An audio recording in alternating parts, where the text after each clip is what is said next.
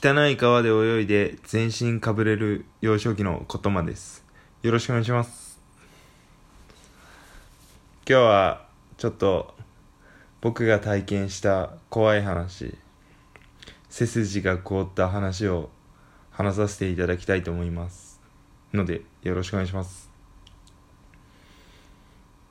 そうですね。これは僕が中学校2年生ぐらいの時の話なんですけどそうですね。僕はその時もともとアパートで家族で家族母と兄弟3人で暮らしていたんですけどちょうど僕が中学校2年生ぐらいの時におじいちゃんが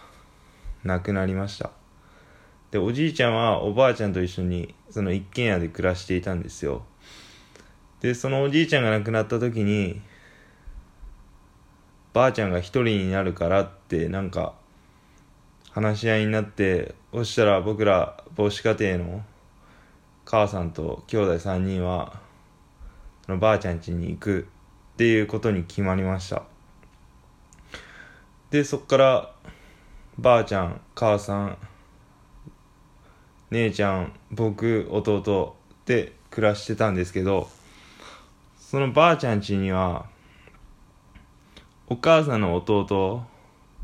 の部屋があります。でお母さんの弟は出稼ぎに行っていて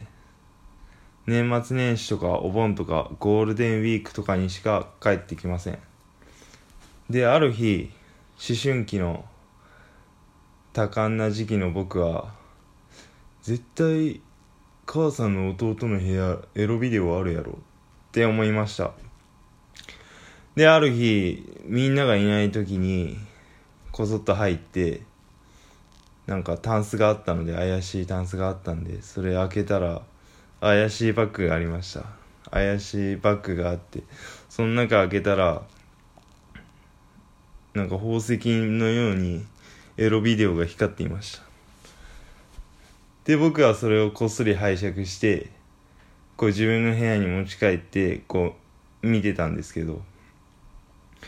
で最初の方はなんか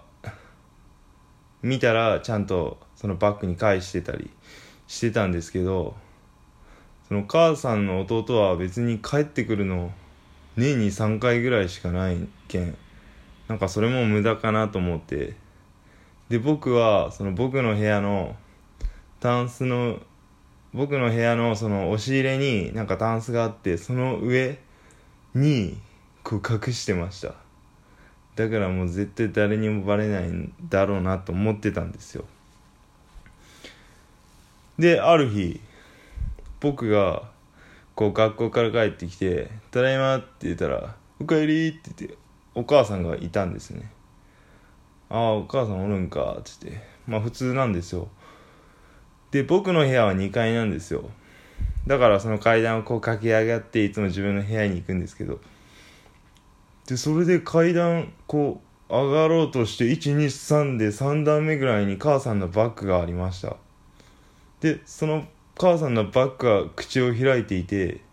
そのバッグからはエロビデオ3本が僕の方を見ていました。っていう背筋が凍った話です。今日はありがとうございました。